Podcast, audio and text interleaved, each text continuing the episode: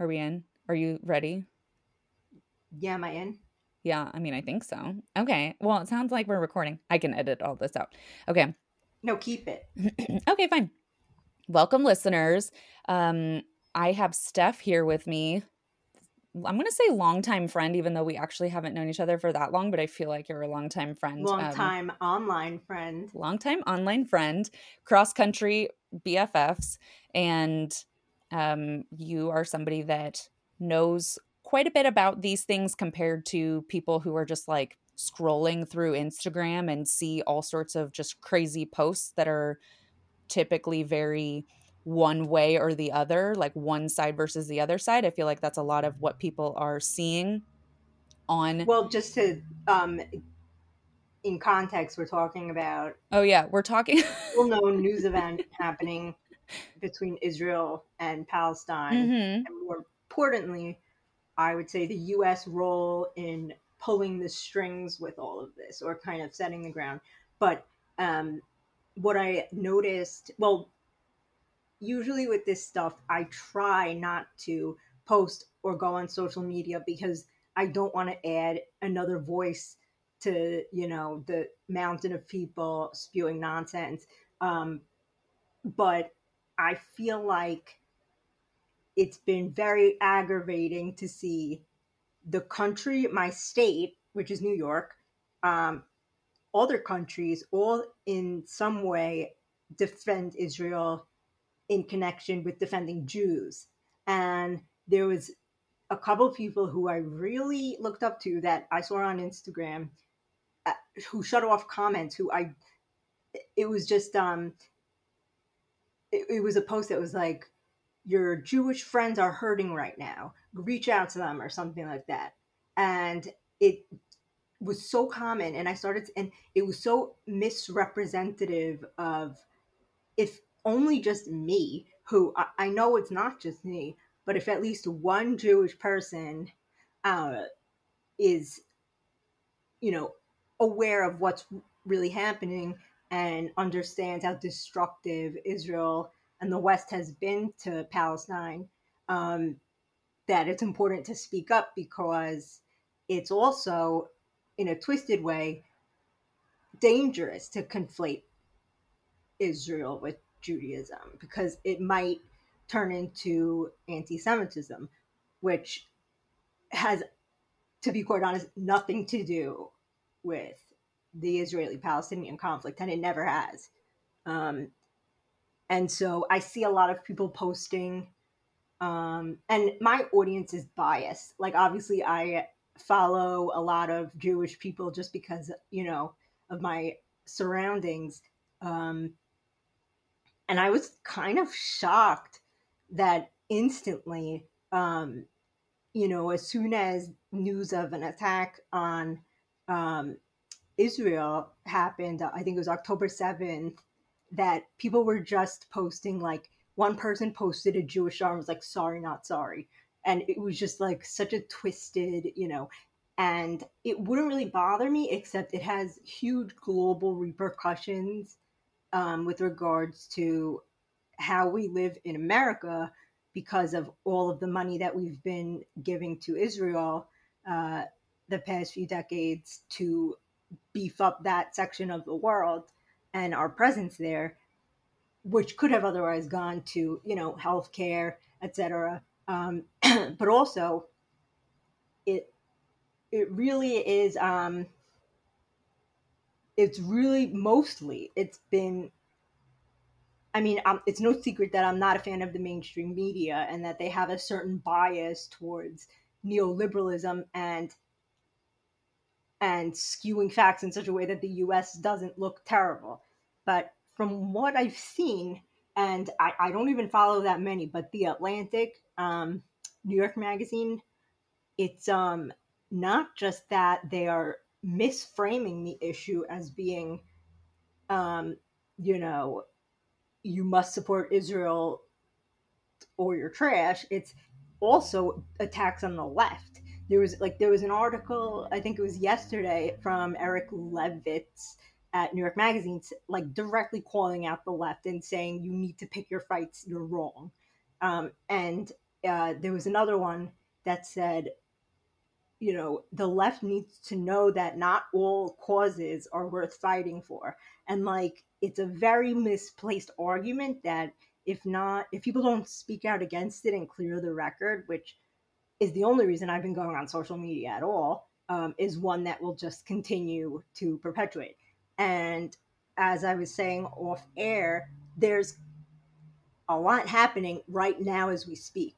And I think it's important to know that there's mass protests. Um, I would say the overall theme of this, the overall takeaway of this whole conversation is that you can't rely on mainstream corporate media. And I even found in my research sites that demonstrate this incredibly well and and university studies that show the way the media purposely has misled Americans for its entire existence, and not just Americans, the West. Um, and what's happening right now are massive protests around the world, and uh, most of which I, again, I have a biased feed, most of which seem to be pro Palestine or pro human rights or anti violence or de escalation, you know. Um, and even I saw a post not 10 minutes ago that the NYPD is fighting back heavily against pro Palestinian protesters in Times Square. And I and that's happening all around the world. I don't know direct, you know, I don't know exact countries, but I know it's happening in France where they outright banned pro Palestine protests and they were met with pol- police presence because they showed up anyway.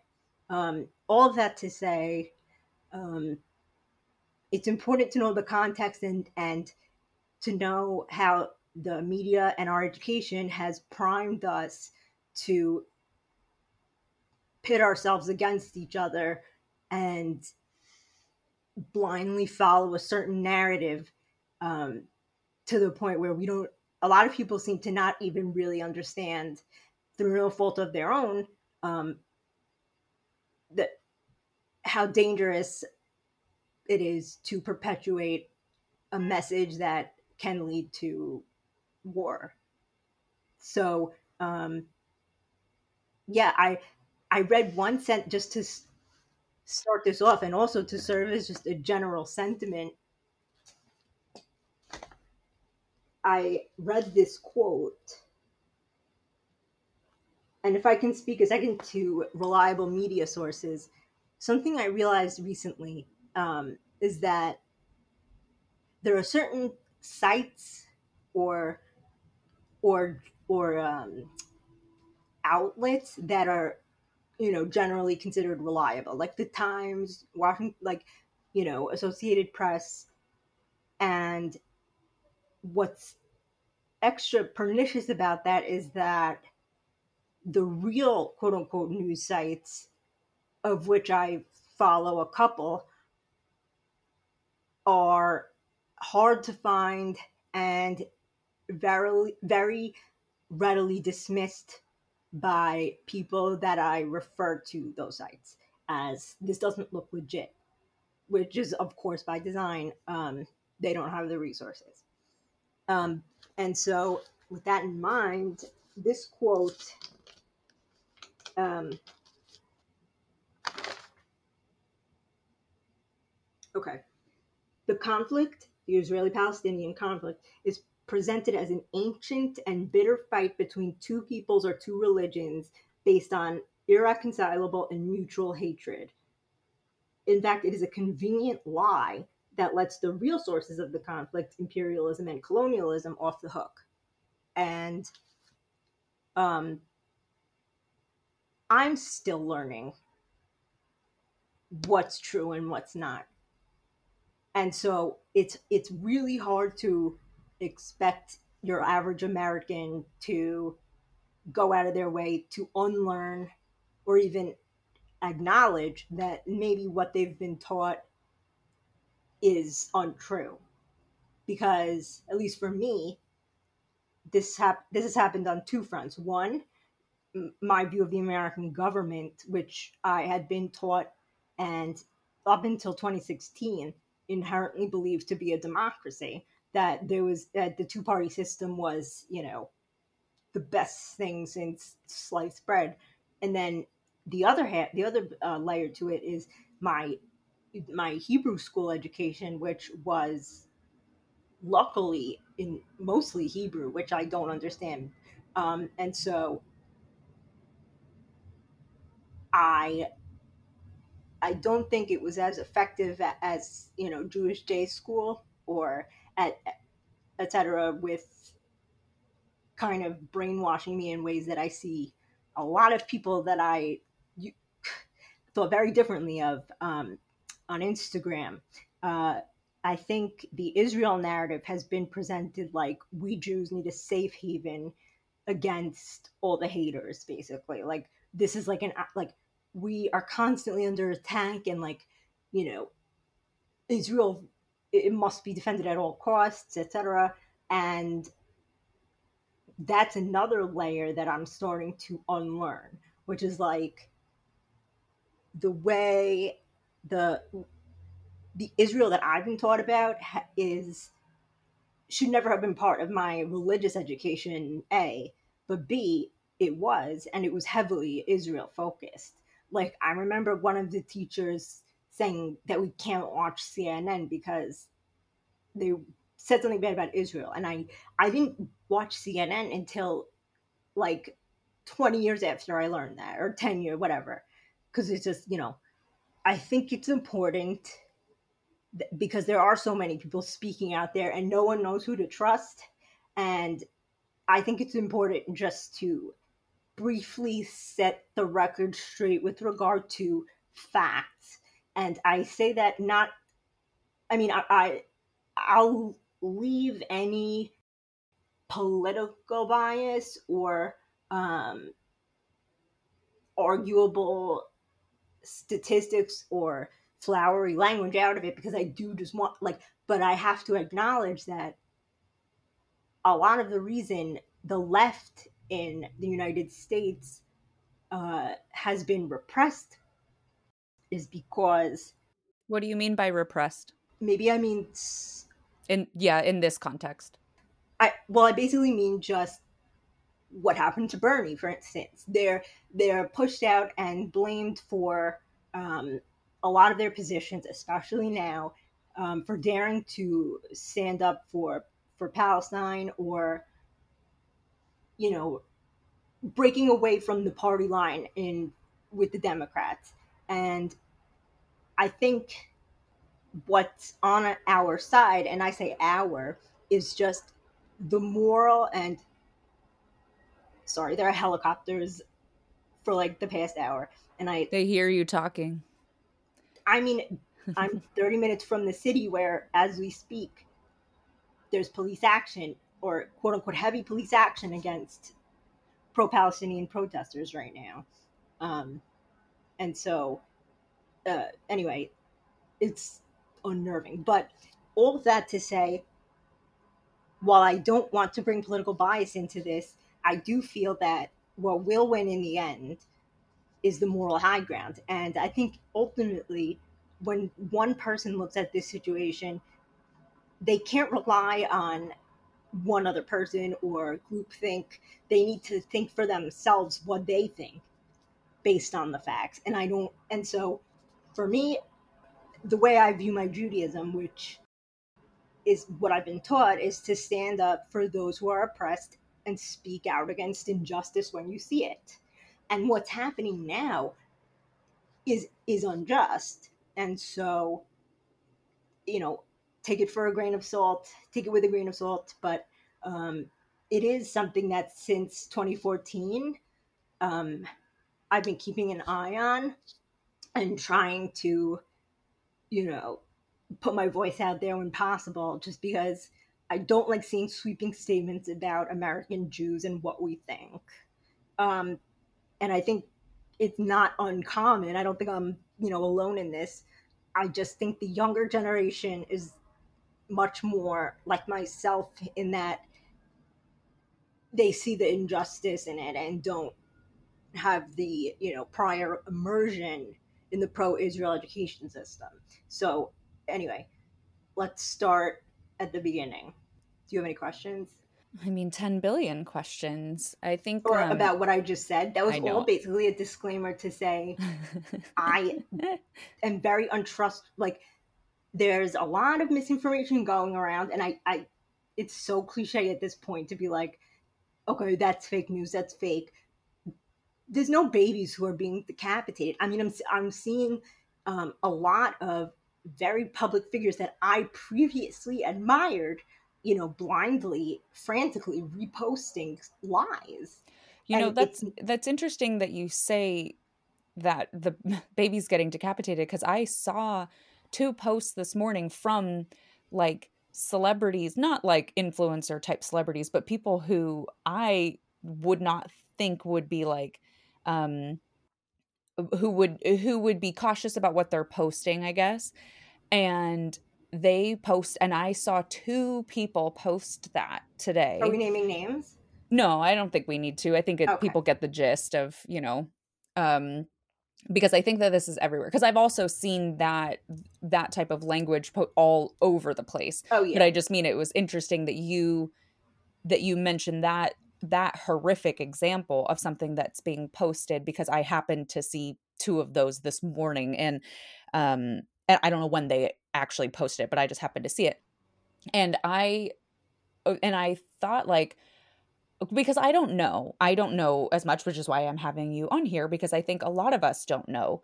Um I mean, that's crazy for that to be a claim that's being made whether it's true or not yeah. that's that's crazy and so um that's just interesting that you bring that up i mean i feel like we can start there with the with extreme language that is being that people are claiming is happening not to say that there is not atrocities happening and that people being civilians being murdered because of a war like anytime that's happening FYI, that's bad. So, not to say that, like, oh, just because this one specific thing isn't happening and all of these other terrible things are happening doesn't make those other terrible things okay. But I think that let's just start there. Really inflammatory, strong, crazy claims that are being made about you know, quote unquote, the realities of what's going on in that area. So, can can you talk about like what you have found if you found stuff that's kind of debunking that, um, and then you know to follow up the reason why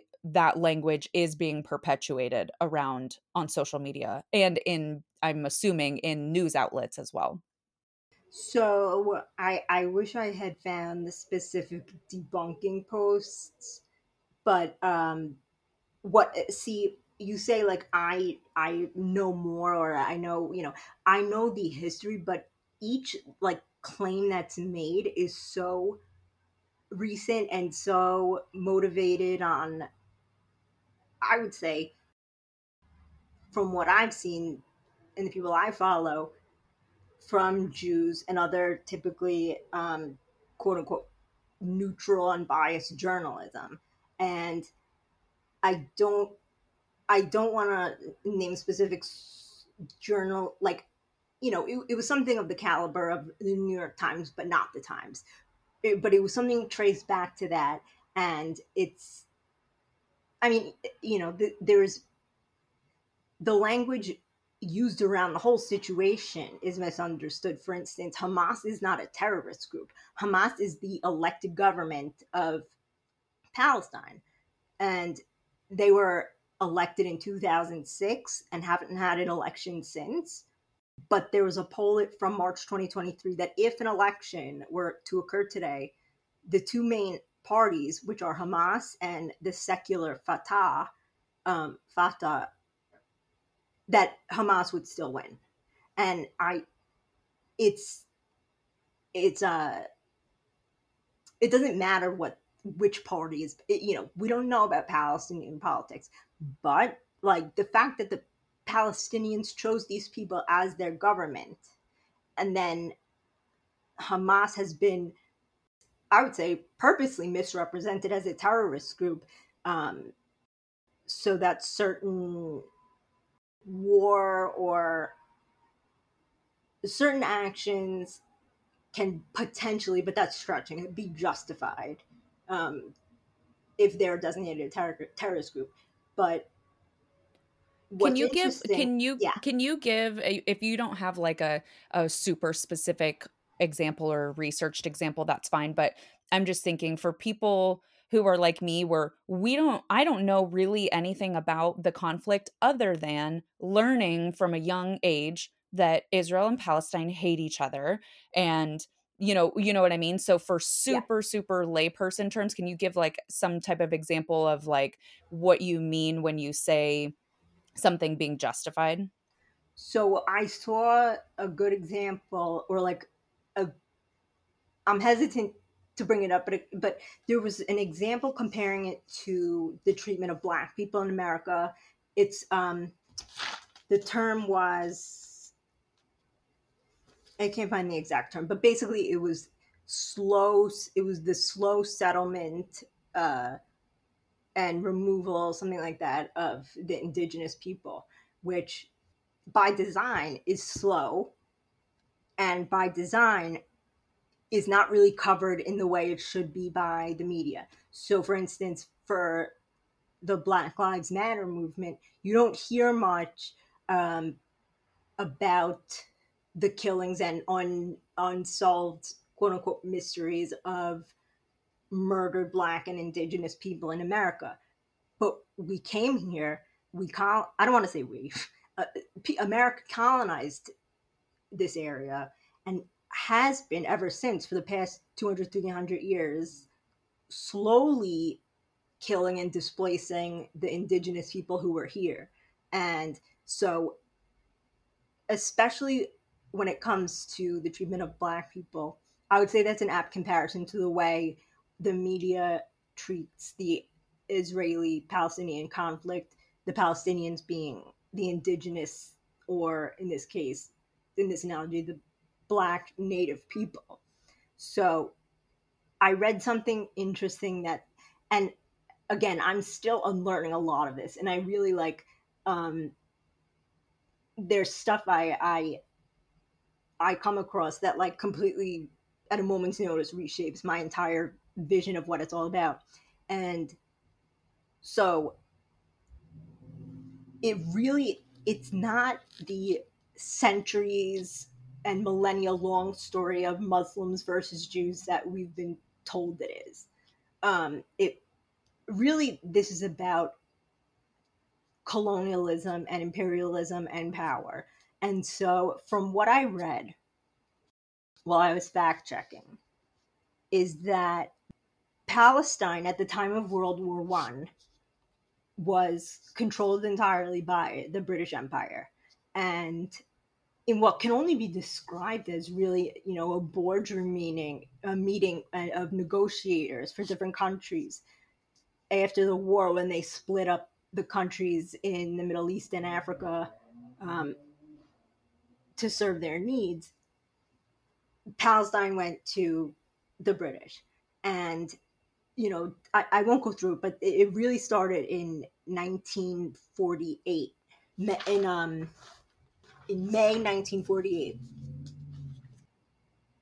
Up until then, Jews had been kind of going to Palestine from Europe to escape anti Semitism. And um, I'm not sure what the numbers were, but by the time Hitler came into power in 1933, there was more and more Jews moving to that area um, to escape Germany and Poland, etc.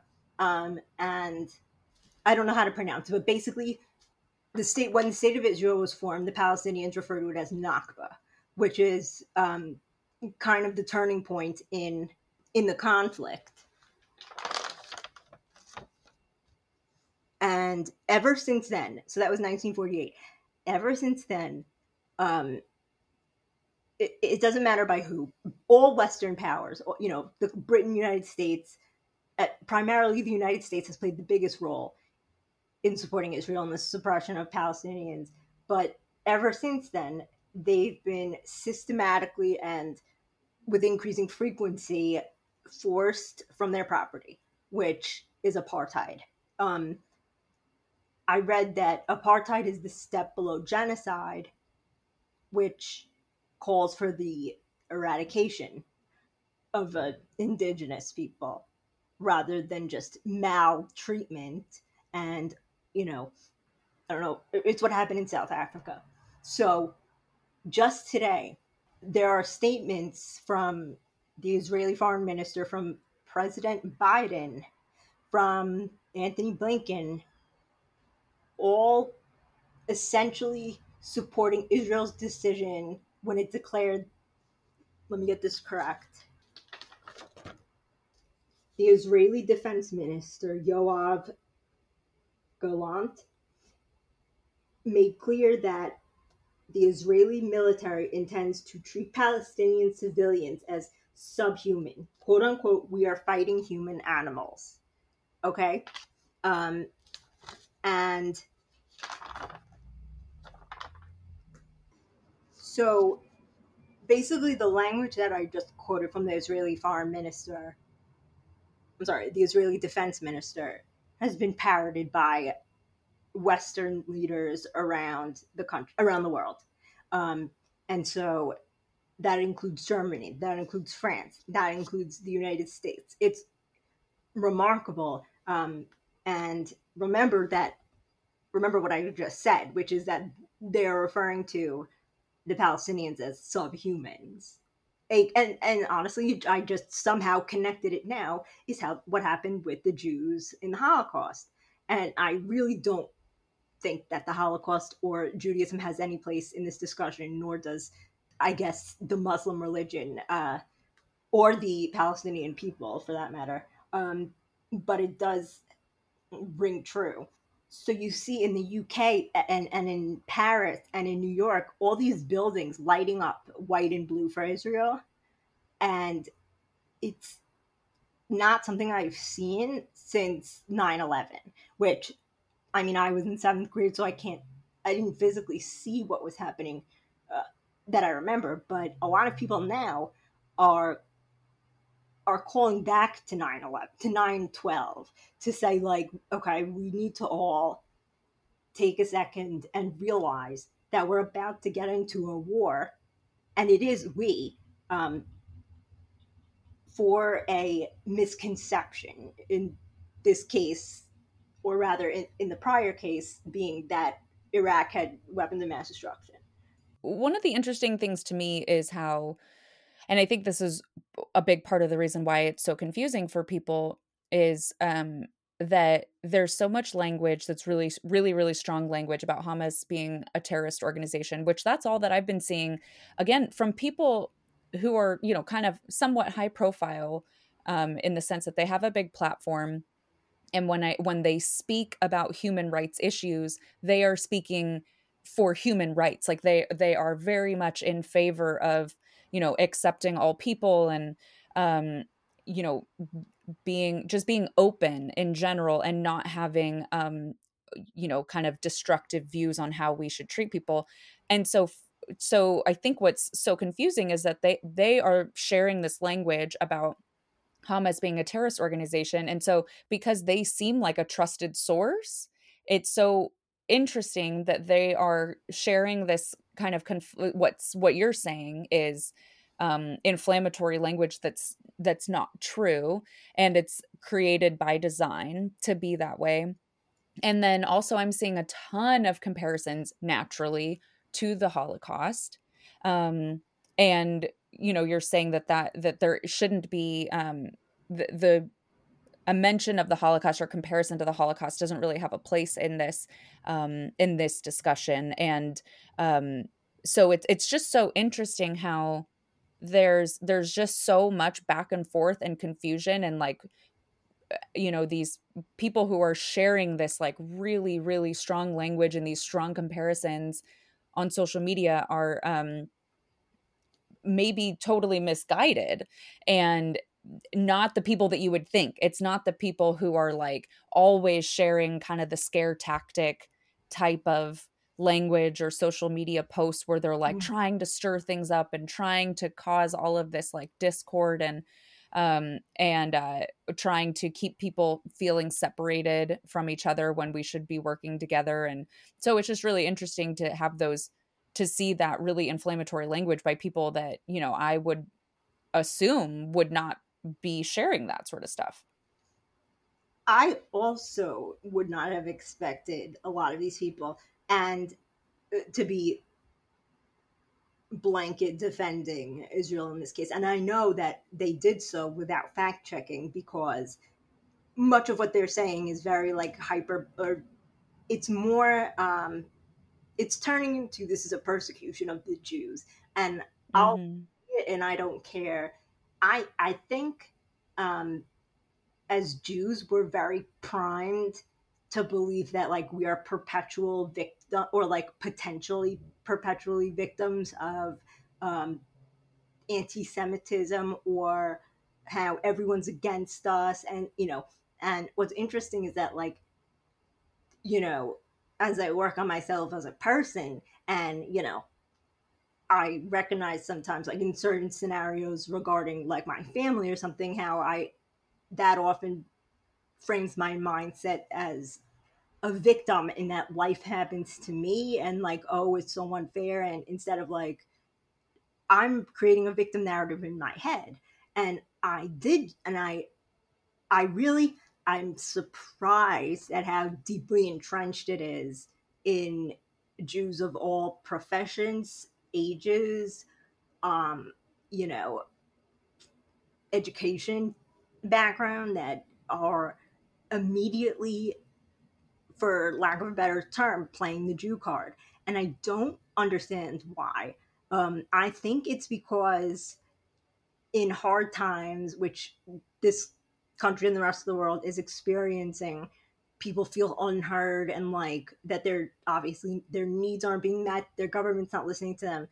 Um, and so I think this presented an opportunity for a lot of people to post I don't want to I don't want to speculate as to reasons, but to post all their pictures from Israel and like you know all these like flowery quotes about how the Jews have always been they people have always been trying to kill us, but we always come back, and it's it doesn't matter whether that's true because what's happening now has nothing to do with Judaism, and in fact, I would say it has more to do with Christian fascism or Christian colonialism, which is just a term I learned recently, so I don't feel comfortable throwing it around. But but basically, based on the people that I've seen posting blindly about the issue, it it's really it doesn't make sense. It doesn't square in my mind with how they would react to any other situation, and it almost seems like they don't want to know.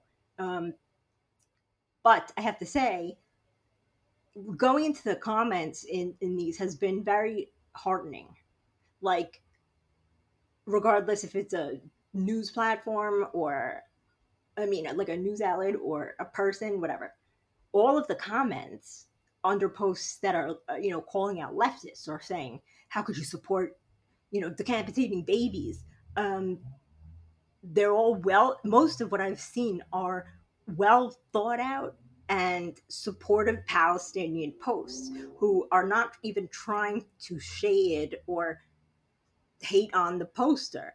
They're saying, I urge I urge you to see this or you know, I, I disagree with you because and it's incredible. I mean, assuming I don't know how it works with the algorithm on Instagram with which comments come up first, but the ones on top seemingly have the most likes, and they're the ones I haven't seen, I have yet to see one post that I looked at the comments where, for instance, in Atla- the Atlantic, I, I found to be especially egregious, and I will name I will name drop that with their reporting on this. And the comments have been incredibly heartwarming in the face of such biased and dangerous reporting.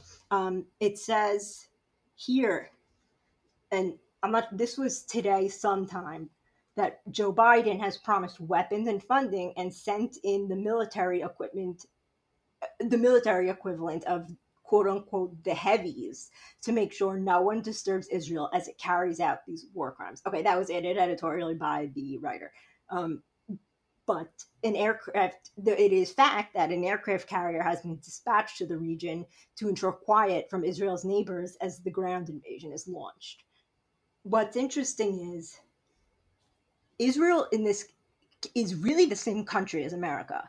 And if and it's so interesting because if you look at the two parties, the, rather to make it simple, this is a business transaction. The Middle East is oil rich and starting. So to go back to where I was talking about World War One and World War Two and the British Empire, it's really not a complicated story about how this started.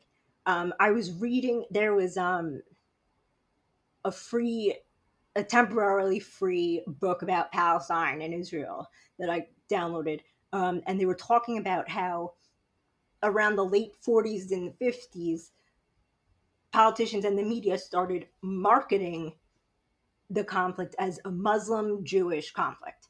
And that was a way to rile people up on both sides and gain, you know, kind of drum up the troops, especially in America, to support unquestioning, disgusting amounts of aid for Israel to defend itself who is now a singular nuclear power in that region. Um, and what I was reading was it has never been a Muslim Jewish conflict. This has been um, a fight for the survival of an indigenous people. Um, and if you look at that, I mean, that famous map, or rather, four maps of decreasing Palestinian existence within the state of Israel, which I, I did verify is true, um, has been a decades long, almost century long process of removal.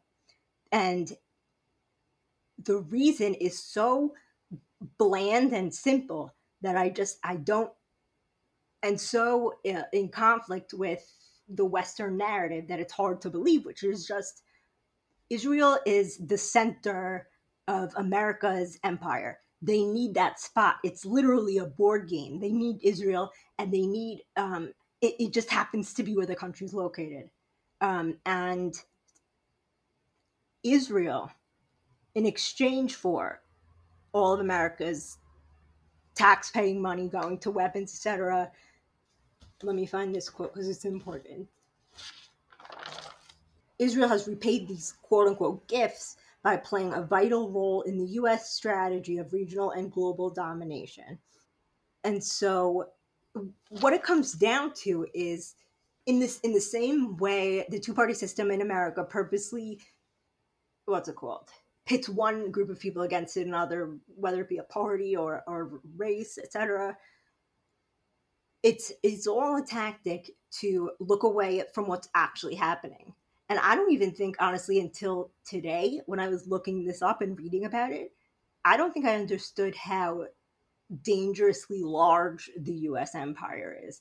Like, I'm not even fully comfortable, like, I'm not even used to really using the words US empire because it's not even something I understood until maybe five, 10 years ago ish.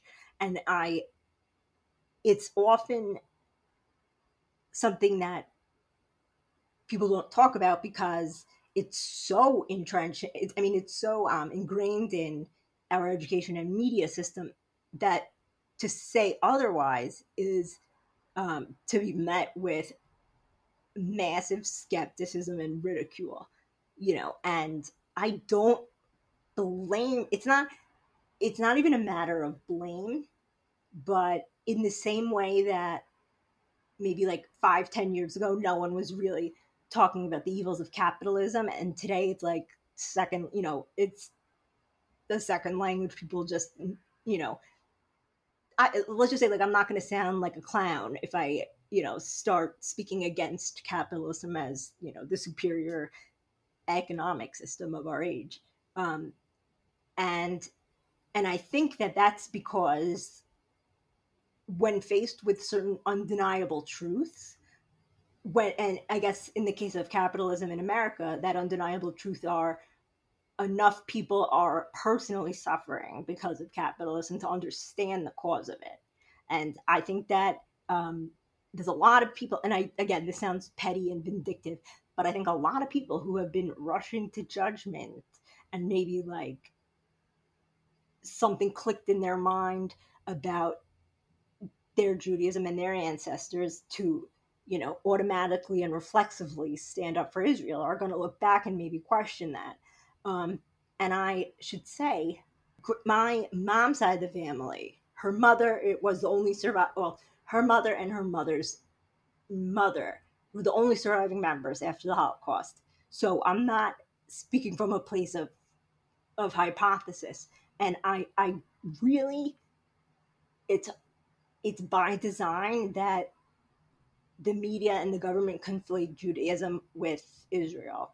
And I I never have felt the connection to Israel and I never really understood it. Um I've also I mean I've never been there either. So maybe that's why I'm less susceptible to it. But you're somebody that that somebody like me who's not Jewish um I would assume that you would feel more of a connection, you know, to Israel than like than I would, for example. Right. And what I find personally very like and what I don't want to forget is this feeling of being wrongly represented for malicious purposes because it's not an accident that all of these politicians and, and news sources are using the word Jews, anti-Semitism, etc. It it could not be less related. It could not be less related at all and I think it's it's dangerous for many reasons. But I think it's to me it hurt. What hurts most is that I don't want to be remembered, or I don't want Jewish Americans to be remembered at this time in history as having supported Israel. Um, and equating or conflating Israel's actions with the actions of Jews. Um, and so, you know, it felt, and I don't know why this keeps sticking out, but one person who I follow, like a public person I follow on Instagram, wrote something, a beautiful defense of Jews, who's this person's not Jewish, but then turned off comments. And I wanted to strangle myself because I, all I just, and when I can, I just I mean, it's probably uh, pointless, or you know, maybe it's just self care. Then I'm posting, "Hello, I'm a Jew. Just you know, want to say I don't agree with this at all." Um, and that the tenets of Judaism say that you must speak out for the oppressed people, and that's why um, leftist Jewish groups in in well, at least in New York, are are spearheading what's it called the all of the protests, all the organizing for um, the Jewish community to stand up for Palestine.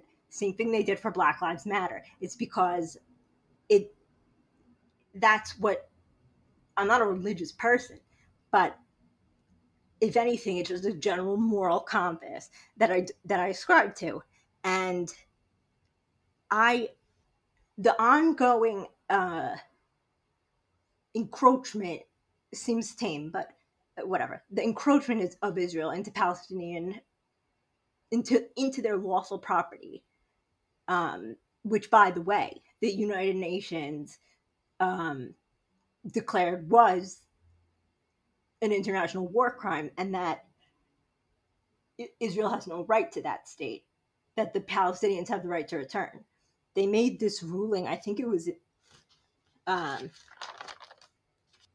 1948, uh, the UN passed a resolution stating that all refugees must be allowed to return and compensated for damages suffered, referring to the Palestinians. And, and then parenthetically, Israel continues to defy the resolution to this day. And I think in America, we can compare that to our own government, which is also not really held accountable for what the UN has unequivocally and repeatedly called a violation of the Geneva Convention of human of human rights. Um, you know, and, and again, this is not something you'll see widely publicized. I mean, there was an entire report, for instance, that came out a couple years ago, two years ago, about the UN Commission on Human Rights Violations by the American Police Force and it was an incredibly alarming and like disconcerting report about an outside and really like step by step analysis of the way the police force in America violates the human rights of, of black people. And in the same way that nothing's going to happen because it's America and because America is not held accountable, same goes Israel with the UN. And the details of how it happened in the end it, it really doesn't matter but what matters is that even a the fact i would say it's interesting to focus on the fact that it's not widely known that hamas is not was not formed as a terrorist organization again i'm not saying like these specific militants it's just like any other country or group you know well i've like all i've been seeing about this organization is that they're a terrorist organization. And that's from, again, from like people that I would assume, because I haven't really been looking at anything in the news because I don't think I'm going to find um, uh, real information in there that's not uh, that doesn't have an agenda you know?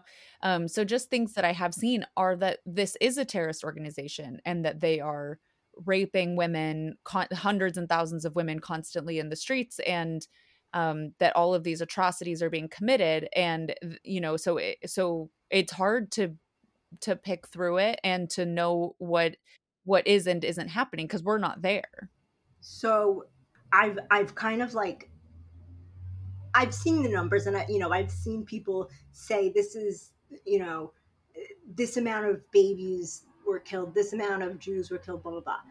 But, and what I won't respond to with are the actual numbers of the amount of Palestinian children and people that have been point blank murdered by Israel in the past few decades the numbers far and like it's a disgusting game to play online to say like okay well you know you say that but this many palestinian children which there are hard data facts yeah. online for every you know and so it's a it's a blip and also something that's been missing in this conversation has been the fact that hamas more than once has attempted to make a deal with israel to essentially for a ceasefire to say we just want you know to be left alone mm-hmm. and they say and there's you know it's happened multiple times and israel does not keep that pact and mm-hmm. so regardless of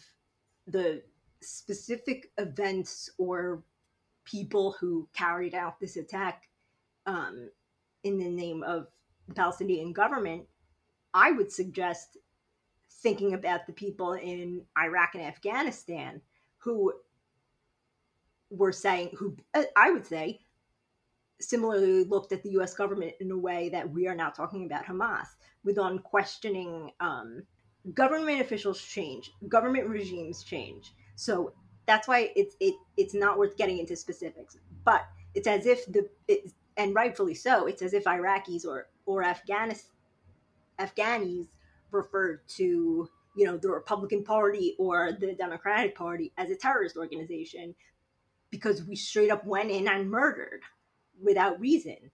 And it's, I only say that to say, I, I think the argument of self defense has way more merit than people are willing to give it. And I think that in times like this, where it becomes like a hot topic again for good reason, it's important to not say, okay, but we can all agree that you know, killing children is wrong. Because it is wrong and you, you don't need to say it, but also I think it's important to push past those who don't want to talk about the conflict in a bigger in a wider scope because this is 2014 all i think it was 2014 but it's the same thing i like it, it feels so i mean hold on it's the same way it I feel the same way in in my aggravation. I, I don't know that the attacks. I mean, I believe these attacks must be worse, um, but um, it's uh, we're all going to forget about it and, and you know move on to the next thing. And it it's by design. I just think I have never it's interesting because I don't feel marginalized or in any way, you know, negatively affected because of my Judaism. But I really, re- this is the first time I can think of ever that so, so many levels of government, so many groups, so many people, so many countries have spoken for me in a way that I could not agree with less. And that I I truly don't know whether I, I can't go by social media. I mean, there's there's a lot of reasons for that.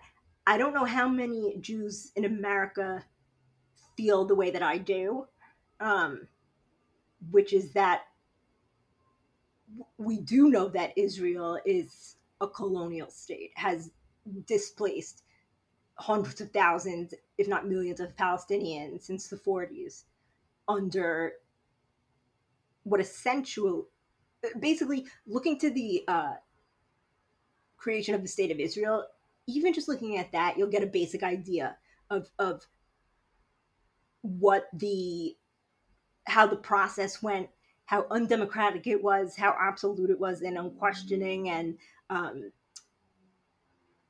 and I read something that said basically it, it, Israel would never have been established had the American government and the West taken more seriously what the Nazis were doing in Germany. And literally, it was basically the equivalent of white guilt and overcompensating after the fact because the US did not take the concentration camps seriously, which we still don't, you know, except that it's other countries and other groups.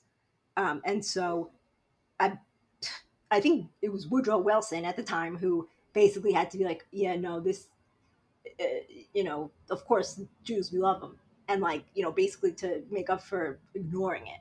Um, and so I still don't know a lot, but I just think like, especially when it comes to Judaism, you're supposed to question things and you're always, you're always supposed to question.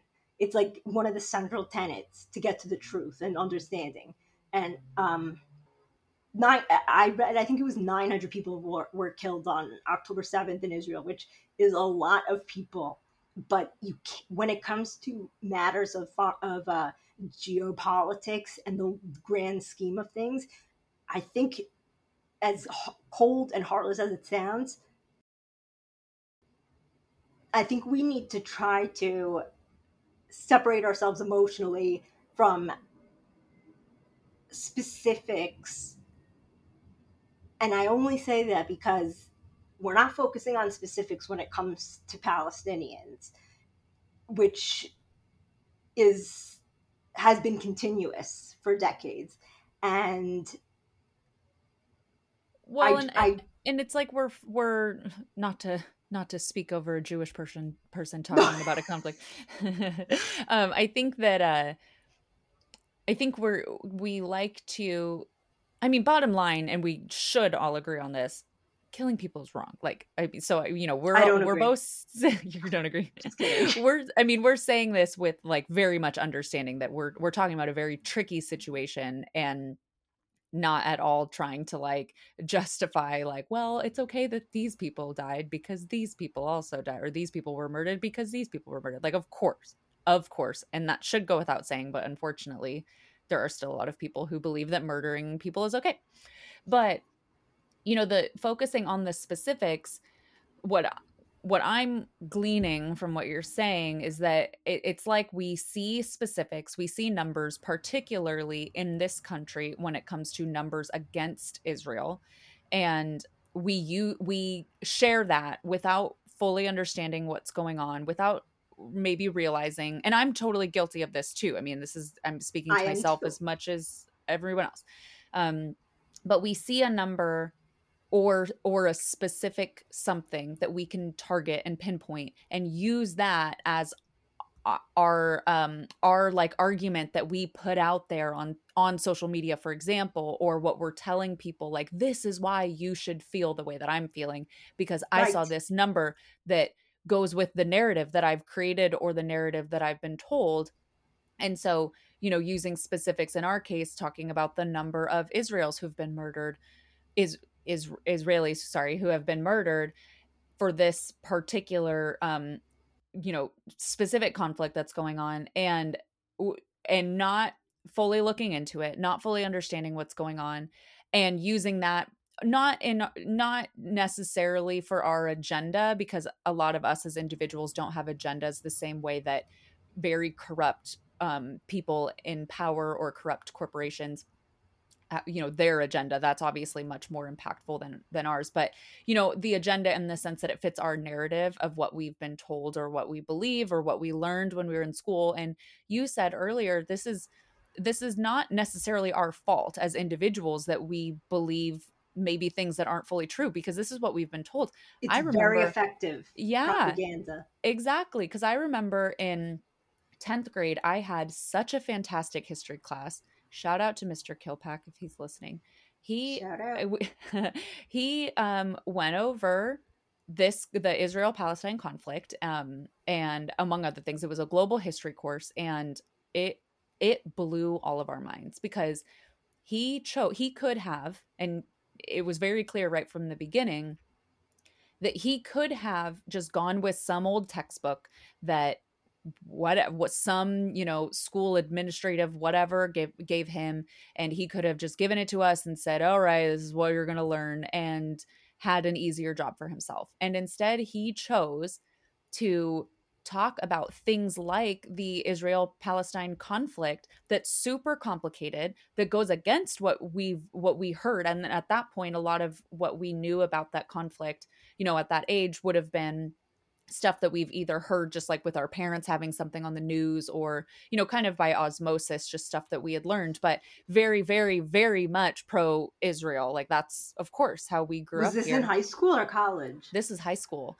oh, and wow. yeah and so he instead chose to cover multiple um, very very complicated conflicts like this and we i remember watching a documentary that i can't remember the name of but i remember watching a documentary about the israel palestine conflict and it focused on the children who grew up there and it interviewed the children and be like how do you feel about this? Like how do you feel about people from israel? And they're like we don't care. Like we don't i mean whatever. Like we can all be friends. You know they they've they had a very different view than what we had always been told how people should um should how how people living over there how they felt and how people should feel about it. And anyways so that's just, just yeah. one example.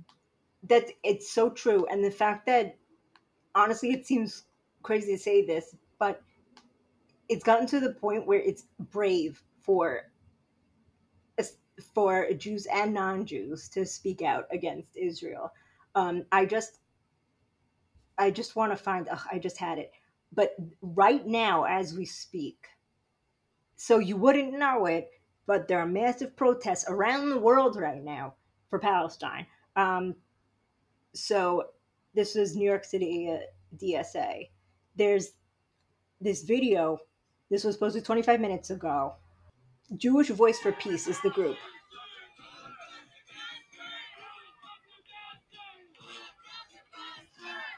Terrible sound. Anyway, they're getting arrested. They're showing the NYPD arresting multiple people, and that's just one post from 25 minutes ago from Jewish Voice of Peace, which I highly is my number one source of um one of my only sources of I'll trust them. Like if when they, you know, that they're on the right side. Uh well, because they're they are doing basically the opposite of what they're expected to do and what we all assume, those of us who aren't Jewish, what we all assume that how Jewish people feel and the way that we've all been told to believe and stuff. They're doing something different, very different from that. And something that's in our the way that our country is set up is very dangerous. And so you know they're going to probably be more trustworthy than people who are just going along with what we've all been told but and here's the thing.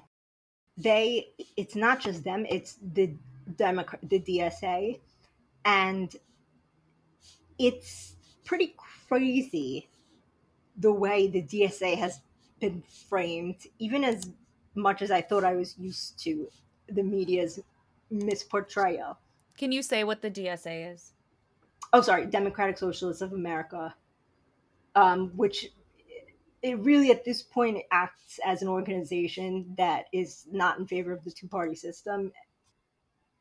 Oh wow, okay, okay. One journalist walked back what they said, which is good. But so okay, this on t- so today, Israel ordered one million Gazans to evacuate the northern part of the Strip in advance of an Israeli ground invasion set to begin at around 8 p.m. local time, and the UN said that's not possible. You can't get that many people out of the area in that amount of time. And so, what the US has co signed is genocide because these people can't escape before the Israeli ground troops will get there. And I don't know the how much language from the Israeli government is is hyperbolic or intent or you know something that they're going to follow through with.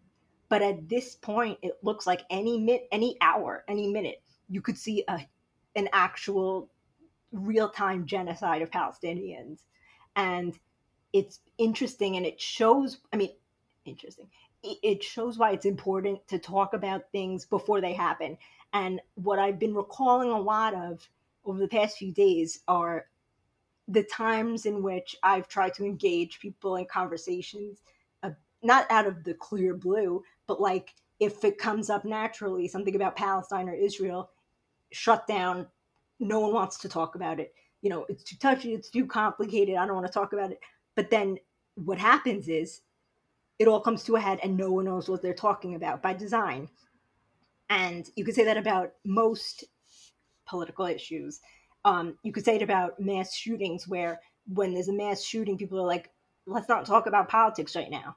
These are lives. Like, you know what I mean? Um, this was what I was trying to find. A state, a U.S. State Department memo leaked today. I don't know if you saw this. Um, the Biden administration today forbade the State Department from releasing statements that called for de escalation or a ceasefire or an quote unquote end to violence slash bloodshed or restoring calm. A White House spokesperson decried congressional progressives' advocacy for a ceasefire as repugnant and disgraceful. And that's from the Biden White House. And if there is, and that leaked today. So, I mean, not that we couldn't have, you know, reached our own conclusions. And luckily, I think we're at a point where there's enough for lack of a better word, socialists in America or leftists socialists, which in any other country, you know, center moderate, um, who know well, who know enough to not listen to um, the beating of war drums in the same way people did in 2001, um, because I don't know what I would have done or like if I how I would have reacted had I been, you know, a functioning adult at that time. It, it's still astonishing to me to this day how few people were were saying, "Hold on, take a breath, let's see what the facts are." Um, and in the, I think in the context and in 20 years or 30 years, when people look back at this, that's it, only then will they see how wrong and how heinous. I mean, it's it really sounds like um, an overreaction to call it genocide, but Amnesty International called it genocide. Actually, I don't want to uh, name names, but people who have, but groups that have referred to the actions of Israel and the United States in conjunction with this planned attack on Israel um, include Amnesty International, United Nations, um, uh, all credible, un, allegedly unbiased uh, organizations that aren't beholden financially to the US or Israel. And when you, real quick, when you say this planned attack on Israel, I'm sorry, I'm sorry, on Palestine. So uh, I guess in so many words, Benjamin Netanyahu, who is famously not the greatest guy, said today in no uncertain words that he wants the pal. I mean, he's always said this. Like he, and again, it probably wasn't as like newsworthy as other t- stories at the time. he said it many times. It's always been, you know, in as certain terms as I can say, you know, he's very anti-Palestinian and has made clear that he wants to get them all out of there. And you know, it, it hasn't been said in terms as I want to murder all the Palestinians so that we can have Gaza and the West Bank. Um, it's, but in my memory, I haven't seen an action or a statement or an incitement of violence that happened today in my entire life.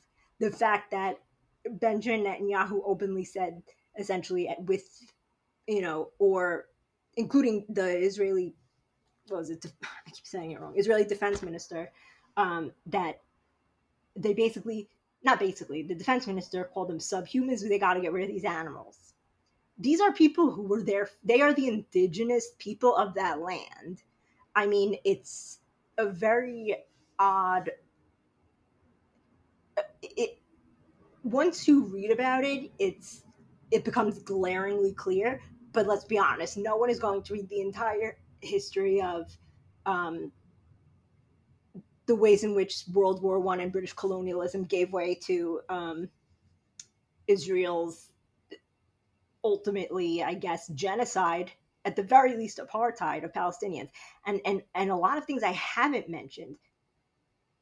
A lot of things I haven't mentioned are on purpose because there's been a lot of there's been a blockade, for instance, where Palestinians have been deprived of water, electricity, food, um, essential human services, you're punished if a con- these countries if you if you help them out including and especially right now.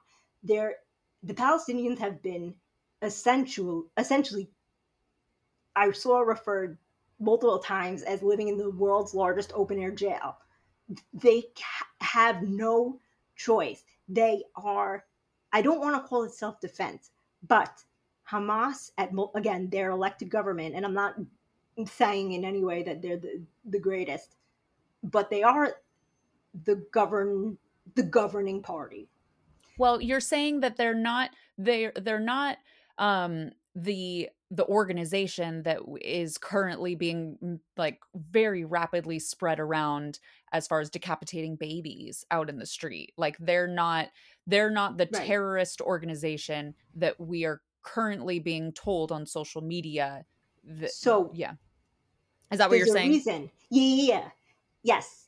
Um, and by the way, calling them terrorists and referring to them as terrorists, as I, I think I said before, is on purpose because of the implications it has for what's quote unquote legal under international law. So, I mean, in a, for instance, in America, domestic terrorism and foreign and foreign terrorism laws allow an extra level of you know, evidenceless, cruel, and you know, un unaccountable um, maltreatment and imprisonment and murder of a certain group or a certain person because they fall under the definition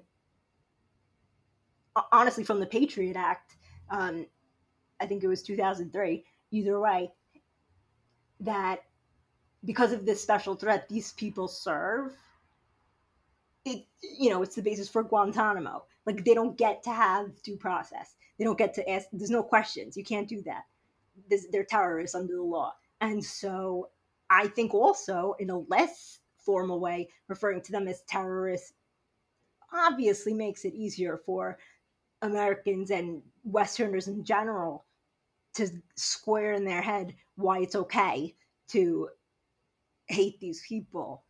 Uh, but even at the basis level, and it really all comes down to this, um, I would never want to be equated with the actions of the US government, like in any way, in uh, probably in all of my life.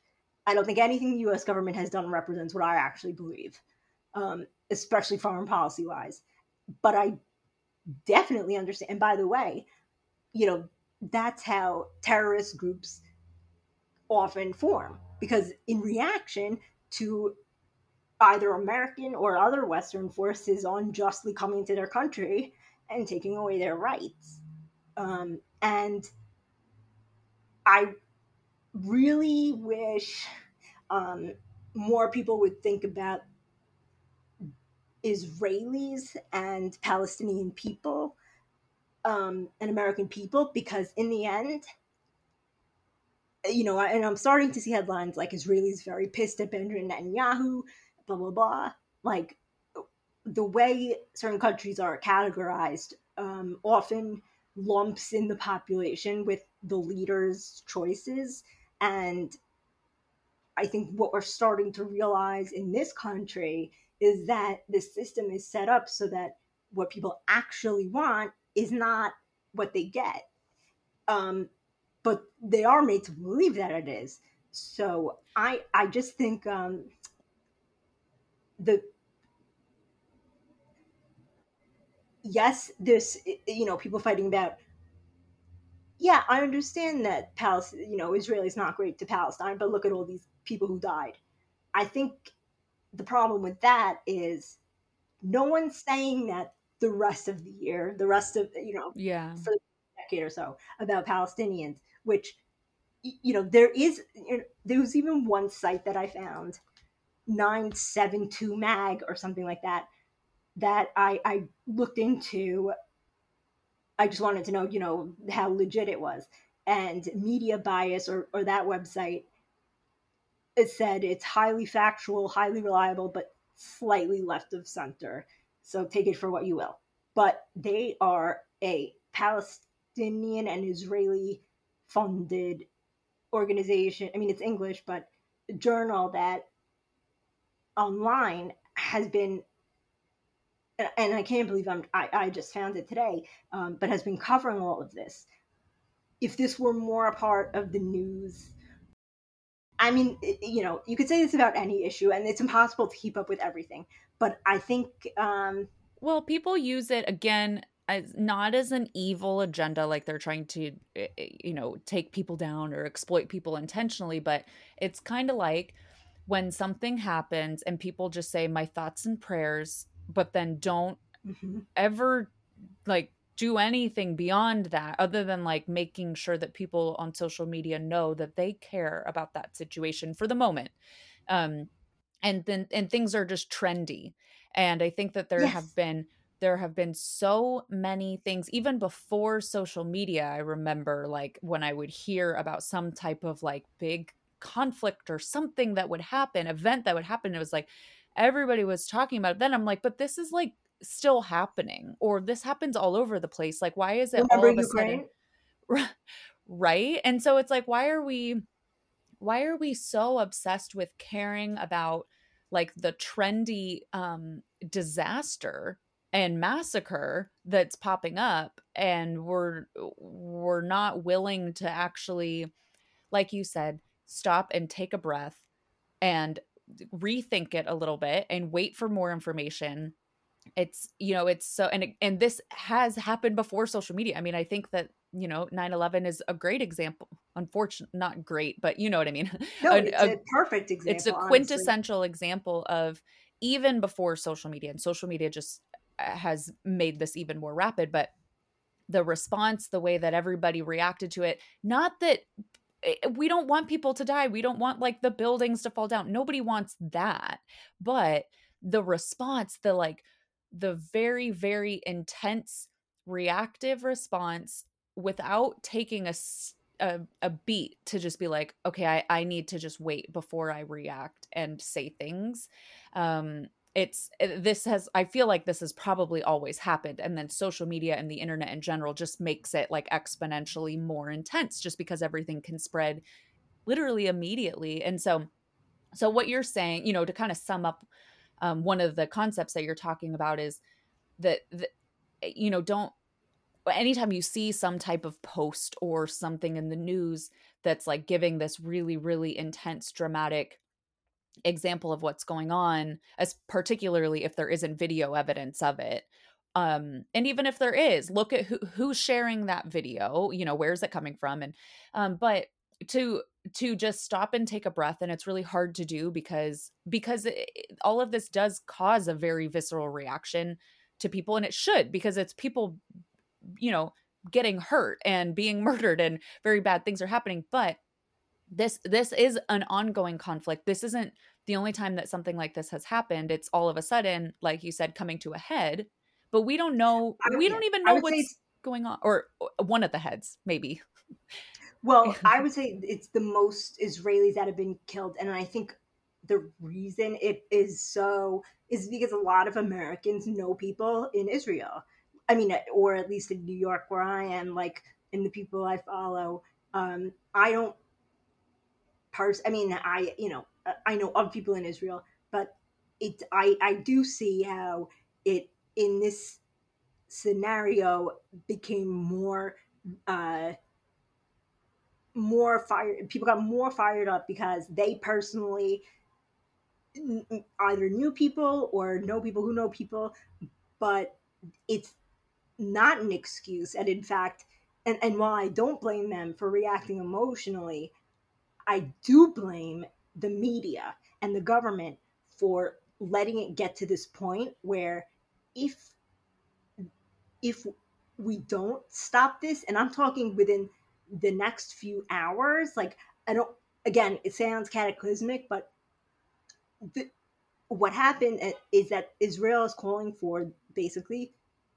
they're telling palestinians get out within the next few hours um, or you'll die and the fact that it's impossible for all of them to get out means that they will die and um, it's the US government who's making this happen as we speak, who is like, and oh, the fact that a, a Democratic, it, I mean, at this point, it, it seems even ridiculous to have to say, but these, our two political parties are not different. They both will, in a second, fund defense weapons to Israel. Will, in a second, send billions of dollars a year um, to unilaterally attack an unarmed indigenous nation.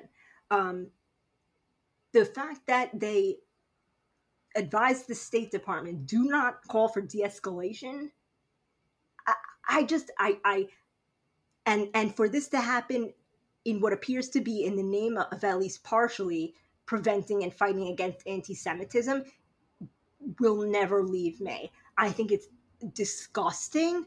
I think it's um, a vi- I feel I feel like personally violated.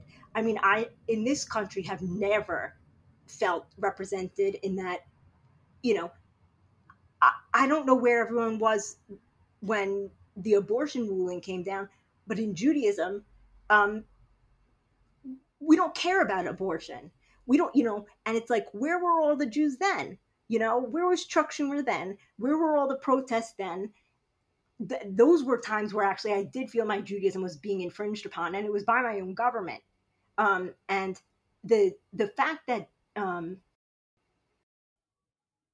innocent people are might lose their lives and are losing their lives in the name, at least in part, of my own defense, or rather the illusion of anti-Semitism uh, as you know being equivalent to anti-Zionism or anti-Israeli anti-Israel is really it makes my stomach drop, and I think, and it's like what do I even, you know, it's what well, do I even do with that other than, and, you know? and they're using pe- people in general, governments, right. corporations, the media, people are using their, uh, it's like they're weaponizing yes their non anti-semitism you know what i mean yes. like they're yes. they're like using no, we can't be anti-Semitic as as a you know a way to kind of build themselves up and give themselves and also to prevent conversation right and to to to put off some type of image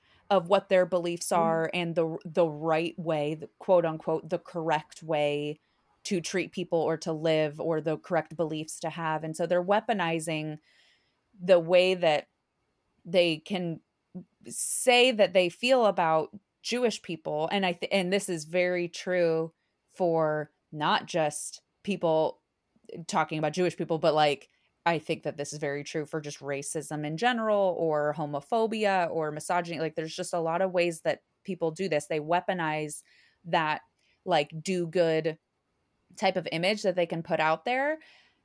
Either not, I think some people don't realize that that's very exploitative and that's not a that you know how it would make yeah. somebody feel which you're telling us how it's making you feel as a jewish person but then i think that there are people who of course intentionally they don't give a shit. They're gonna they're gonna say something like that. Whatever's gonna whatever they can weaponize for their own agenda they're gonna do it. But i think that there's a lot of people going back to the my thoughts and prayers to to whatever they're whatever's happening. And it's like well that's that's not doing anything. And and Why also, say that? Right. There, there's there's so much of that that's constantly going on, but this is a viral thing right now, and this is all over social media or the news, and so you get to put that image out there. You get to exploit that. Oh, I care about. Right. you know gun violence or whatever just because there's a, a shooting that's that's viral right now everyone replaced their ukraine flag with the israeli flag yeah yeah and so like, I would love to ask any of these people, tell me something. What's your why? What's your basis for this Israel yeah. picture right here? Tell yeah. me why do you feel this way? Like, and to be honest, most people would say it's because I'm, uh, you know, I'm Jewish and like it's in my DNA, you know. Which I have to say, Zionism as a term and and groups like the Anti Defamation League and AIPAC, which I do want to say before I forget, um, they used to be something else. They used to genuinely be non corrupt organizations that actually were looking to mitigate hate and stuff like that. The ADL, especially, I, I need to say, has in the past few years kind of it, it has been reported on, um, but I didn't really know this until Trump, the Trump era, when you know it became convenient to I guess, call out the ADL for certain things. Um, they are a, at this point, an explicitly and solely pro Israel group. And to see all of these, and, you know, it sounds so lofty, the Anti Defamation League with, you know, and, and I see all of these posts like eh, about supporting them and, and donating to them and stuff. And the ADL has massive political sway in America. And it, I guess those are two separate things. One being, you know, a, humanitarian aid at this point, it, like I hate to say it, but it's, there's, there's about three groups you can really trust. Um, I do follow a lot of, like you were saying before, there, there are accounts with video footage, and just because I have followed stuff like this for a while. I already was following a lot of Palestinians on um, Instagram activists, so I do see a lot of like actual footage and um, on the ground. I mean, even see, I have to say, even seeing the NYPD and just now arresting Jews for advocating for Palestine, literally just protesting outside of Chuck Schumer's office, a Jew himself, for shame, for support for helping commit this genocide against Palestinians. These people are getting arrested. You know, these Jewish people. Like, I mean, and actually, these people who are protesting, it's not multiple groups came together to organize this. It's not just Jews, you know, it's um, progressive groups. Um, so from that to the seeing like reliable, as far as I can tell, for the past few years, videos and footage of the way Israel has been encroaching and ridding themselves of Palestinians is really, really unsettling. Um, and there's a reason, for instance, at the beginning of COVID, or I'll make it even more relevant in the Holocaust, the reason the administration at the time, you know, I think it was Woodrow Wilson, but I know that it was at least Supreme Court Justice Frankfurter, who is a Jew himself, who refused to spread a message from someone I think I forgot their names, but there were two reporters who were in the concentration camps and came back to warn them. They said, "There's no way we can say this; it's too crazy." And you know, who knows how many millions of lives could have been saved? But I forgot where I was going with that point. Oh, it was so good. Oh, oh, oh! it was because it was because footage and actual facts. You can't. It it, it really will lend itself to turning people against the government. And it was the same with COVID. I remember an article I saw that Trump banned cameras from inside um, hospitals and stuff like that at the beginning. Um, I, I don't know if it was like absolutely stated for the reason that people didn't witness it, but it's because seeing it will cancel out any other preconceptions. So when the Holocaust started, Americans didn't know like they didn't eh, the newspapers weren't printing about it by design it, you know until it was time but um well it's just like juneteenth the reason why juneteenth yes. is even a thing is because there was what two years before was it two or four years before um every enslaved person was actually told that they didn't need to be a yes. slave anymore. Which and I didn't know about until two years ago. Yep. And that so that's another example, a multi-layered example of how we never I never learned that growing up. Of course not. I learned that recently. And and also how you know, anybody who knows that fact now and actually takes the time to think about it, not yes. just saying the trendy thing of like, oh, happy Juneteenth, I love people of color, but then never like yeah. do never never, you know, actually supporting their right to exist the same way that white people are allowed to exist. And anyway, so you know, there's that, but but it's the if you stop and actually think about that that's insane that is so disgusting yeah. and insane the fact that that happened and we have an example that now we get to celebrate juneteenth and I laugh when I say that because again, the fact like, that it's even a holiday is, is ridiculous. Well, and and turning it into a holiday, I'm I am not a person of color, so you would definitely like somebody who is a person of color or much more closely, yeah. you know, attached to this could have a very different opinion for me but i feel like it's kind of um it's like a cold flat way to acknowledge um, it's like a um, band-aid what, sorry right because it's like that's eh, there should be acknowledgement of the fact that that ha- that disgusting atrocity happened which mm-hmm. is the fact that juneteenth exists you know but what what else is being done in order to you know, try to fix those sorts yeah. of problems from continuing to occur or make reparations where reparations are due. So, you know, that's that's another example of how you know we're we're saying a, a, lot of things right now that are like you know conspiracy things against the government it's it's not yes. about that it's yes. about it's but it's about uh, just stopping and thinking about where the information's coming from and if you're not seeing evidence, if you're being told something and you're not seeing evidence, you're not hearing anything from another side or another perspective, why is that? Just stop it, eh, just even stopping to think about why am I not being shown another perspective on this?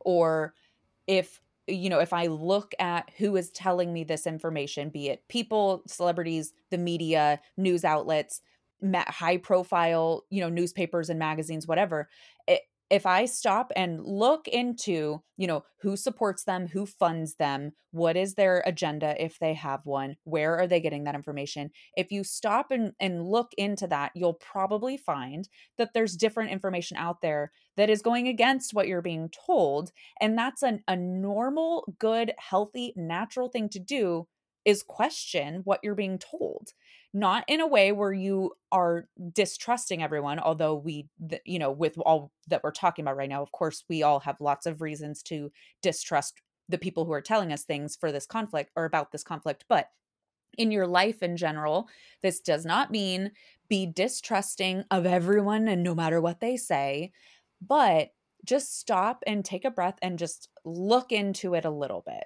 or ask somebody who might know a little bit more or ask to get another perspective on it. Like that's that's a good thing to do and we're not taught to do that. And we we need right. to teach ourselves how to do that. But i think it's also like and trump kind of brought this about that we're getting better at like mobilizing quickly around a fake news story or something like that or like knowing where to look for you know potentially misleading information. Um, but what i do think is that um, if when it comes down to it if you it, it really is um i think it's important and this is like uh, i said i wasn't going to do this but my personal overall political position is one where i want a society where all oppressed groups have each other's backs which is what more or less socialism is about. And it's it, and i was and it's so disheartening because this happened right while i was getting very hopeful about all of the strikes happening for instance and all the solidarity from other countries like about how the uaw strike had you know people striking in solidarity in germany and i think it was uh, brazil. But get coming together as a people because it is the only way that whatever type of government we have, the type of the type of government worldwide we have right now, and you are very correct in saying it all sounds so conspiratorial until it's saturated enough to become common sense and believable. But there is an international governing coalition who controls the system. And I, what I try to do is connect, for instance, and I'm seeing this more and more organically happen.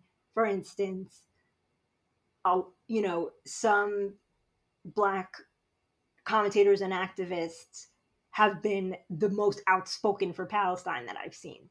And I think in this case, it, it there's a, you see the government and you see the media trying to fight back, saying no, no, don't do that. You're not like them. While there's, I see a lot of resistance from sources that are not official, but are people on the ground, are people who are from, you know, media sites that are constantly being taken down for whatever reason? Um, and I'll send you links because I do think it's important to just like not that I I not that it's like oh people need to like go to school and educate themselves, but I think there's a turning point in a lot of in a lot of um, societies or in within groups of people and within ourselves where once you start questioning one thing, you see everything else. And you see, like, we got it. Who is this serving?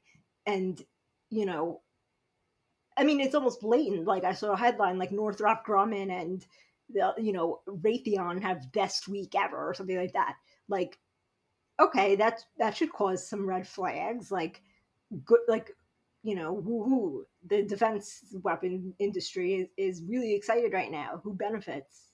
And you know, I think more individual thinking um, and like making personal decisions with what's presented in front of us, especially when it comes to, I hate to say it, Jews who I, and again, I, I don't cast blame. What I cast blame for is seeing and, and learning something that should reasonably make you question the way you view a situation. Um, but choosing to ignore that and and going along with however you've always thought about something but um i'm i'm very surprised that i'm honestly like very surprised at, at the i mean people who i consider idols who are jewish who jumped immediately on the bandwagon of you know let's we got to get back at the palestinians they suck um and it's like uh, really nothing here, nothing that's happened has made you think maybe uh, this isn't about Jews or Muslims. Um, and I think that also the secularization of Americans in in as in, like basically the younger generations are less likely to affiliate with religion makes them enter life with a, with a more clean slate of you know a view of what's happening. Um, and it's like i hate to say it but until the old like i haven't spoken about this with my parents for instance. I think it's a very entrenched way of seeing the world that i'm not sure at this point they they can alter in their own minds they're not stupid but i and i don't know you know the psychological reasons for it whatever. But i see that regardless of country i see that regardless of group of people that the younger generations i mean the i have to say my experience on instagram aka the only social media outlet i use has been really good. Like it's aggravating to doom scroll and see the bad posts but I, I have um I mean, the amount of like people having each other's backs and like calling out, you know, bias stuff and calling for solidarity amongst all humans and, and stuff like that has been really prevalent and the overall vibe that I'm getting. And as and and I think what goes along with that is the opposite reaction from you know the government or the media which is to go to double down on the left sucks you know um and i don't know i just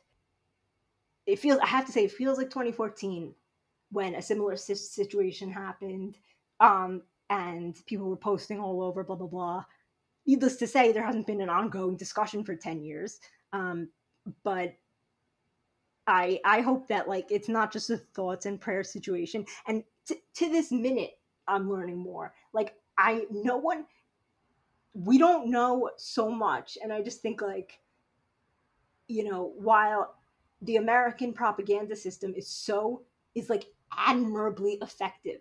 It is so admirably effective that they set up an education system that you need to teach in order to pass a certain exam to get into college. You know, you can't like which is why that story about your history teacher shout out is so abnormal to me and crazy because you teach for the test is like what they used to say. Well and you know you know what he did? It was brilliant. And i actually went to a high school that had a lot of really good teachers who did things like this but he was he was special. And so he wrote on the first day of class wrote the state like um whatever it is the state testing requirement that you're that the students have to meet like students must be able to demonstrate that they can um, apply this concept whatever. And he wrote the concepts on the board and said this is what you need to demonstrate to me. You can write about whatever you want in order to tell me that you understand this concept. And we were all like what? Because school is designed for us to just listen along to follow along to do what we're told and in some ways we need that like of course you need structure and you need to be taught things but we had never been given so much freedom to actually apply our knowledge in a way that makes the most sense to us because everybody's going to have we're all different. Everybody's going to have a different um you know passion whatever that they're experiencing when they're learning something in school and so we'd never been given so much freedom to be able to just like apply that to you know meet the criteria but demonstrate it in a way that makes the most sense to us. And we were like, oh my goodness, we've never been given so much freedom before. And it, it was brilliant to do that. And like, I've never honestly cared about, I, like, I admire you for caring about your learnings and your college classes, but you say like poli sci, which was my major. I didn't do any st- college. I picked poli sci because it was easy. Like I didn't care about it. I didn't learn about it. I, you know, and the same thing in high school was this very specific um, almost to the to the point where teachers would tell you the exact sentences to write on standardized tests so that i mean ultimately the motive was to keep the school in high standing in ratings um, for you know for high school. But it's so so for me i didn't even question it in college i you know because i wasn't paying attention and everything was fine it's an incredibly effective and impressive system of propaganda and i have to say that there's a lot of a lot of interesting articles I've been seeing about comparisons to the U.S. empire with the Nazi empire, with the way how it's eerily similar, eerily. It's and I guess the bottom line is that based on everything that I know, take it for a grain of salt. I'm one person, but Israel since 1948, with the from day one, with the assistance of the United States, has sought to remove the Palestinians, aka the indigenous people, from their homeland forcefully. And in what might happen in a few hours, knock on wood, I hope nothing happens, or rather, nothing t- to the extent of genocide. But I think we should really, while we should make decisions for ourselves, I, I would want people to think about the services we don't have in America, why it is that we are living paycheck to paycheck, and why we don't have health care, why we can't get abortions, why, you know, blah, blah, blah. Um, and then what maybe we haven't connected the two before, but as an aside, look at what's in the defense in the government's budget, what we're spending money on. And once you do that, you see most of it's going to Israel. And then if you then make the next leap, which is why, what are they doing with that? You know, I would just I would just urge people to rethink what they assume. And I can't even say that everything I've said today is the same way I'll look at it tomorrow or the next day with more information, but that's the point. You know, um, it's really disconcerting, but once once you face the fact that we don't live in the incredibly free democracy we have been taught we do, um, it's incredibly empowering and freeing to kind of understand how the world functions and our role in it.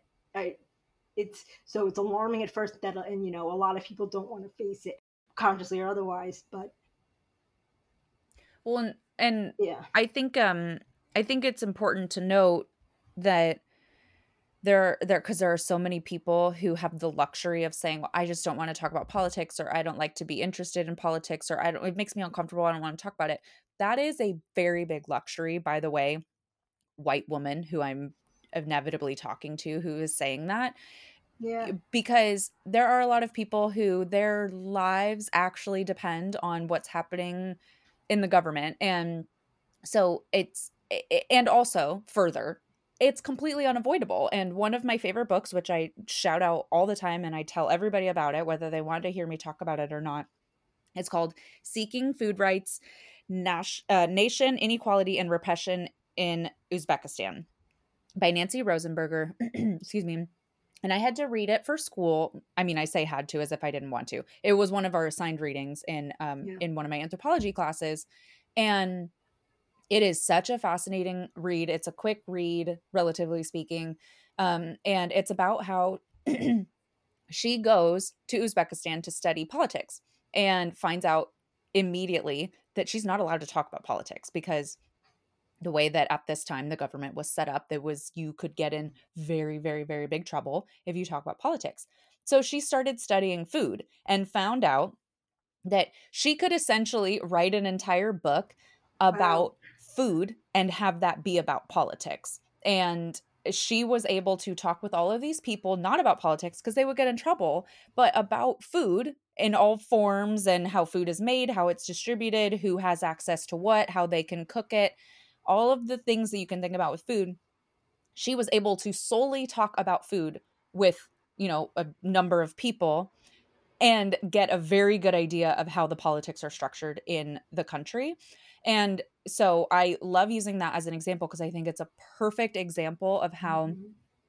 if you think that politics you can stay out of politics or that you don't like to talk about it so you can just avoid it you're living in it constantly and right. getting to not talk about it is a total luxury that many many many millions billions of people don't have um, and that it's it's not actually avoidable in the way that you think it is. You're just fortunate enough to not have politics feel like it's directly negatively impacting your day-to-day life. You you and feel that it's not. Right. And it's more it's also that um especially me up until you know a couple years ago it didn't affect me personally but what i didn't realize was that i wasn't living in the perfect democracy seeking you know country that goes around the world and promotes love and kindness and democracy. Like in, in the back of my head i thought they they got this. This is a democracy. The us knows what's best and that i didn't need to be like constantly attuned to what we were doing abroad or you know mm. but it and it's also um the timing of it it's not like you know a lot of people fight a, about politics um for reasons other than furthering justice. Mm-hmm. i saw i also saw like a lot of good posts about not posting like yeah. but uh, you know uh, like you don't need to have a take. And um i mean in this case i in my bones in my blood feel like i do need to have a take because i don't want to be misrepresented but it, it, it it's a case study in how quickly um things can spiral out of control when all you know is the one narrative you've been used to and yeah. um the fact that this is grounded in, in, in at least in some measure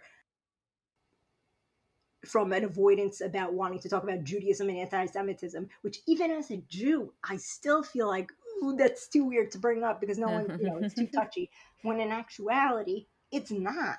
Like mm-hmm. I, I just, you know, I, I don't know of yet any major Jewish politicians who have said, you know, I'm Jewish and I don't want us to kill all the Palestinians. Um, and I think that's very unfortunate, but um, I think if we remember that it's designed so that we don't want to talk about politics. I mean, I think I want the name of that book again after because I think that's so interesting um, that there's a reason, you know, I mean, in news that could easily be here. Mm-hmm. What's happening in Times Square right now is people are getting arrested and beaten. Sorry, I don't want to say beaten. I didn't see video of it, but at least arrested actively by the NYPD for for exercising their right to talk about politics. So it's like this is happening here too.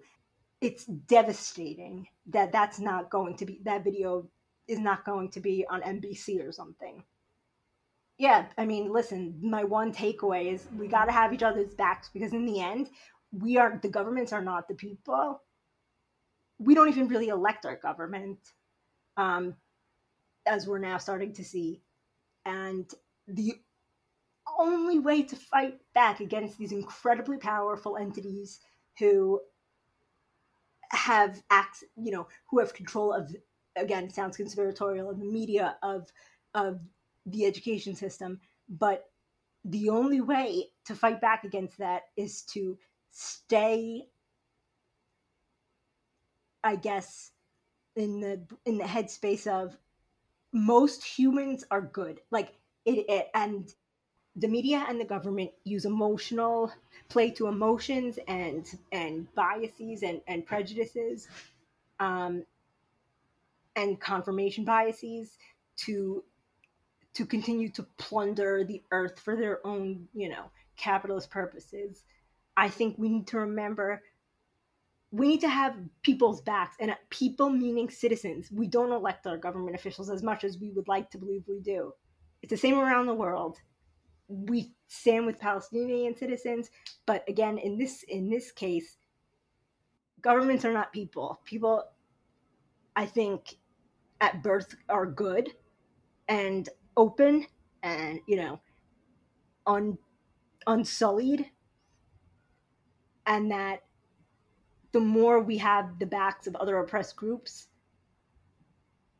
the more power we'll have to fight back against our governments and, and the international governing system um, and we're not going to be able to do that with posting flags and you know, counting deaths, comparing death counts, you know? Well, thank you, Steff, for taking two hours of your time to talk about something that's not super fun. Um, and I think that there's gonna have to be more and more conversations about this um, to hopefully help even a few people understand a little bit better about what's going on, but but more importantly, how to critically think about what's being presented to them, which is the whole point of, you know, me releasing this podcast episode is not because I have a gigantic platform or anything like that. Be cool, be cool if I did, but you know, to hopefully help at least a few people just take in some information about this conflict and the many, many others, unfortunately, that we're all faced with. And I think we all have a lot of different perspectives and experiences, and that we all can learn from every other single person in this in this world. Yeah. Because I like the specific things that we experience and come across are singular or relatively singular to our own situation. Like you you have provided context to a lot of things that I had, had never known about. And I just think having um being on some kind of record or if if it ever, you know, uh, this is there used to be this like setup outside in Manhattan outside of the courthouse. Uh, it was like storytelling thing. It was like a storytelling booth that was there for years, where you just I never went inside, but you basically just like talk about your experience in life, whatever. And it, I don't know where what that led to, but um, I think it's important to hear um, not a snippet of a line from Instagram, but like a more like and and this is probably the only instance in which I would ever have an uh, you know a different uh, that much of a different outlook or experience than um, most uh, to speak to it in a way that's beneficial and not just parroting the same terms as you know the rest of the world um, but i mean what you said about uzbekistan like that's probably gonna even though it was just a line to compare to um, will probably like stay with me for the rest of my life you know it's like yeah. i so that Israel was almost going to be in Uganda, like where Uganda is now, and it was just a random decision by the UN to say, "Nah, let's do Israel," and or like Palestine, whatever. And it's just like stuff like that. You're like, "Oh, I see, I see mm what they've been doing." Um, so yeah, I don't think it's pain or uncomfortable to talk about. I don't. I think it's like for instance in court you're never supposed to be emotional and you're never supposed to be subjective.